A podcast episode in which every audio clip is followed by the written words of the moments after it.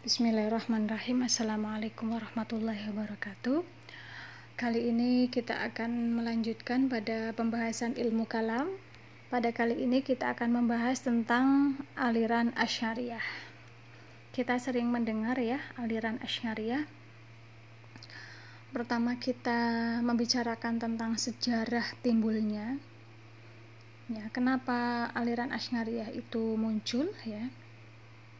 Kita tahu bahwa Mu'tazilah setelah banyak sekali pengikutnya dan di satu sisi ilmu pengetahuan banyak sekali berkembang pada waktu itu yang kemudian pada akhirnya dikuasai oleh al-mutawakil itu sudah mulai menurun popularitasnya. Ya kenapa? Karena kita tahu bahwa kehidupan pada masa Mu'tazilah ini e, karena akal itu sebagai satu komponen utama dalam mencari pengetahuan sehingga kehidupan itu banyak sekali dipengaruhi oleh akal semuanya itu serba nalar. Dan manusia itu memiliki kedudukan yang sangat urgent dalam e, masa Mu'tazilah sehingga selama manusia itu mengatakan baik yaitu baik. Sehingga banyak sekali uh, satu komunitas yang banyak tidak respect ya terhadap aliran Mu'tazilah dan lama-lama pamornya juga menurun. Karena uh, banyak sekali komunitas-komunitas yang tidak percaya dan juga banyak yang melakukan boykot terhadap Mu'tazilah. Maka kemudian uh, Mu'tazilah juga dianggap meragukan terhadap keaslian ahli sunnah dan juga ahadis. Kita tahu bahwa perang utama dalam mencari kebenaran itu adalah akal.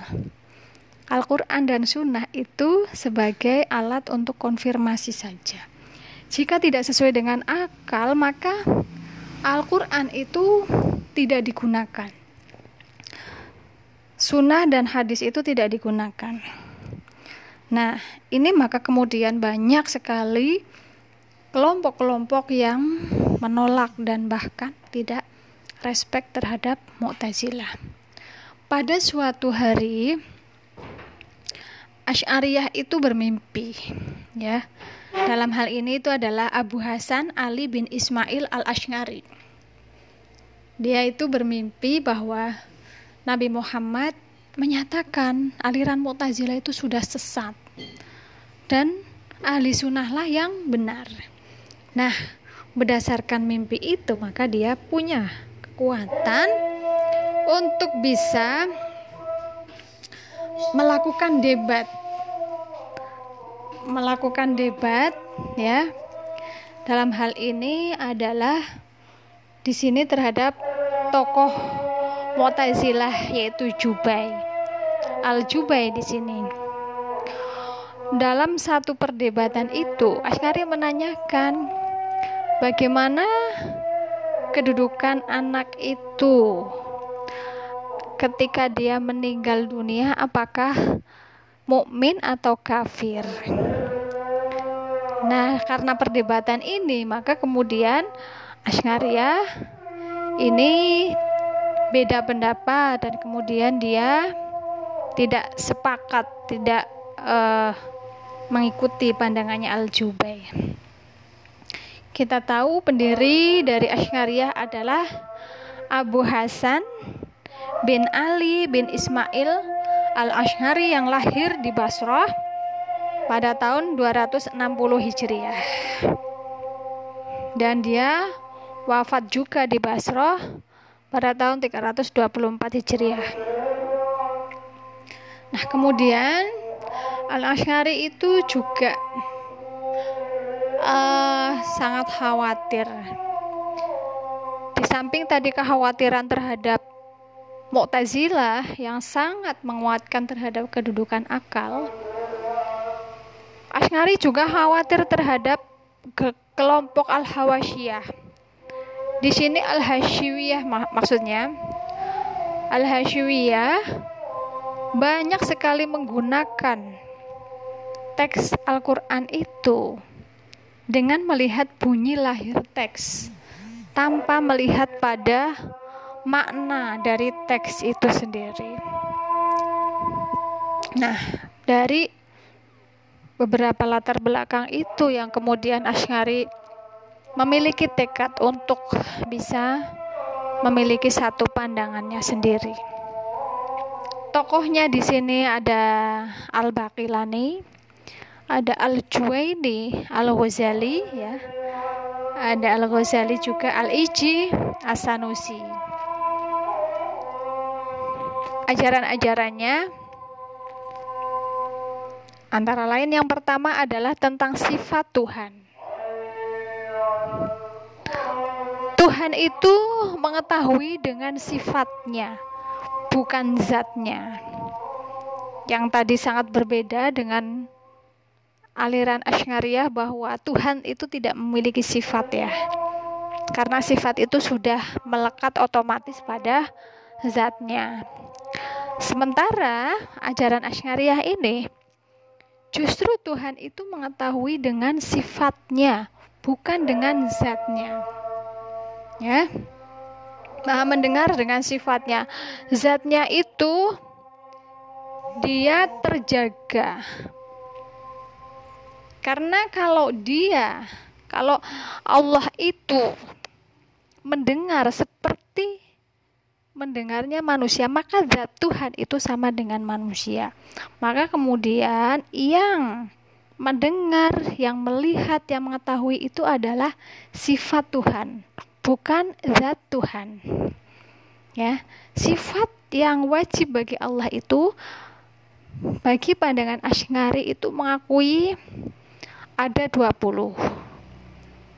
6 itu adalah sifat nafsiyah dan salbiah tujuh itu adalah sifat ma'ani. Kemudian tujuh itu adalah juga sifat maknawiyah. Demikian juga sebaliknya sifat mustahil bagi Allah itu juga ada 20 yang itu kebalikan dari sifat wajib dan juga sifat jais itu hanya satu ya yang Allah itu bisa mengadakan atau tidak mengadakan alam semesta ini. Kemudian yang kedua, ya, kekuasaan Tuhan dan perbuatan manusia. Perbuatan Tuhan itu yang kemudian mengejuantah dalam perbuatan manusia. Sehingga perbuatan manusia pada dasarnya diciptakan oleh Tuhan Manusia memiliki sifat fatalis, sifat yang tidak memiliki satu kekuatan apa pun untuk berbuat dan juga untuk berkehendak. Tapi nampaknya manusia juga memiliki kasad dalam satu perbuatan. Manusia memiliki satu usaha dalam hal yang bisa dilakukan dalam perbuatan manusia. Kemudian yang ketiga, Tuhan itu bisa dilihat di hari kiamat. Nah, ini Tuhan itu dapat dilihat. Ini tidak seperti tadi aliran Mu'tazilah bahwa menolak beauty vision. Sementara pandangan Asyariah bahwa Tuhan itu bisa dilihat di hari akhirat selama tidak membawa pada pengertian bahwa Tuhan itu diciptakan. Nah, makanya yang melihat itu adalah orang yang memiliki satu uh, iman yang kuat dengan hati jiwa yang bersih. Kemudian orang yang memiliki satu makomat yang tinggi, ya, sehingga dia bisa melihat Tuhan dan kemudian tidak berpikir bahwa Tuhan itu diciptakan. Dan kemudian kedudukan Al-Qur'an itu kedudukan Al-Qur'an itu kodim ya. Ini beda dengan uh, Mu'tazilah bahwa Al-Qur'an itu adalah hadis. Artinya bahwa Al-Qur'an dengan mushaf-mushaf yang ada itu adalah ditulis dan dibuat serta diterbitkan. Makanya kedudukan Al-Qur'an itu adalah sifatnya uh, baru atau hadis itu menurut uh, Mu'tazilah. Sementara ajaran Asy'ariyah mengatakan bahwa kedudukan Al-Qur'an itu kodim, ya. Uh, kodim itu adalah bahwa dia itu memiliki satu sifat, memiliki satu tidak bisa diciptakan oleh siapa pun, tidak bisa dirubah oleh siapa pun, dan tidak bisa untuk dimanipulasi oleh siapa pun. Kita lihat bahwa uh, Mu'tazilah mengatakan yang kodim itu hanya Tuhan. Kalau Al-Quran itu sama dengan uh, kodim, sama dengan Tuhan yang sifatnya kodim, itu tidak mungkin. Itu menurut uh, Mu'tazilah. Yang memiliki sifat kodim itu hanya Tuhan. Al-Quran itu adalah makhluk. Nah, maka Al-Quran itu sifatnya hadis atau baru itu menurut Mu'tazilah sementara menurut Asy'ariyah kedudukan Al-Quran itu kodim. Artinya bahwa itu tersimpan suci dari Allah tidak bisa dibuat tidak bisa dimanipulasi dan tidak bisa diragukan keadilan Tuhan. Menurut Asy'ariyah Tuhan itu berkuasa mutlak atas perbuatan manusia. Artinya bahwa Tuhan itu bisa saja dia memberikan uh, orang yang tidak bersalah itu masuk neraka sesuai dengan sesuai dengan kuasa Allah demikian juga dia bisa memberikan pahala orang yang berbuat salah karena ada syafaat yang kemudian diberikan pada Nabi Muhammad dan Muhammad itu bisa meminta kepada Allah Subhanahu wa taala. Ini berdasarkan pada bagaimana Allah itu bisa melihat seseorang apakah pantas dia diberi syafaat atau tidak. Maka di sinilah keadilan Tuhan itu atas kehendaknya sendiri. Tapi bahwa kita tahu Allah itu tidak mungkin berbuat sewenang-wenang. Kemudian ada adanya syafaat ya, permintaan, kemurahan hati ya. E, kemudian adanya siksa kubur e, itu juga pandangan Asy'ari. Bagaimana pandangan Mu'tazilah tidak ada siksa kubur? Yang namanya surga dan neraka itu adalah sebagai apa namanya uh, tempat di mana nanti uh, tersesuai dengan sesuai dengan perbuatan manusia.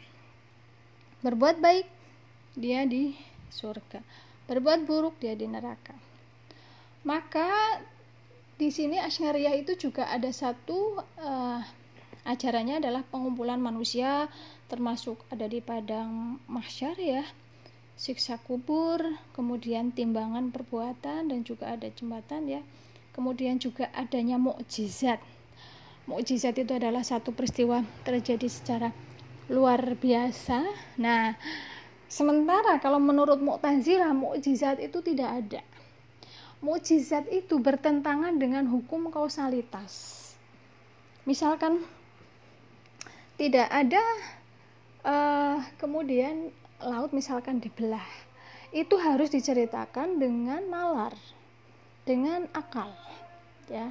Kemudian ketika ada orang tiba-tiba mendapatkan mukjizat dia itu nggak pernah belajar tiba-tiba pinter karena mendapatkan mukjizat. Tidak ada di dalam pemikiran Mu'tazilah karena bahwa itu menyalahi hukum kausalitas. Ketika dia tidak belajar ya dia bodoh.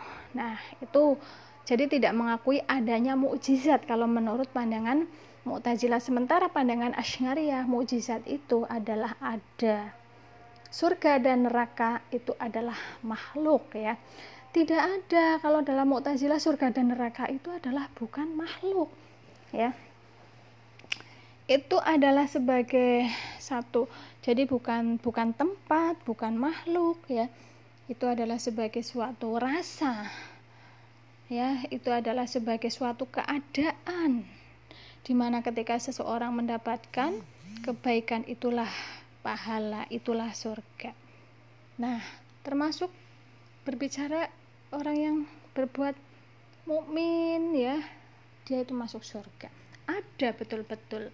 Dan nanti ketika uh, orang melaksanakan kebajikan itu betul-betul ada surga dan neraka baik itu adalah penjelasan tentang aliran Asy'ariyah terima kasih. Wassalamualaikum warahmatullahi wabarakatuh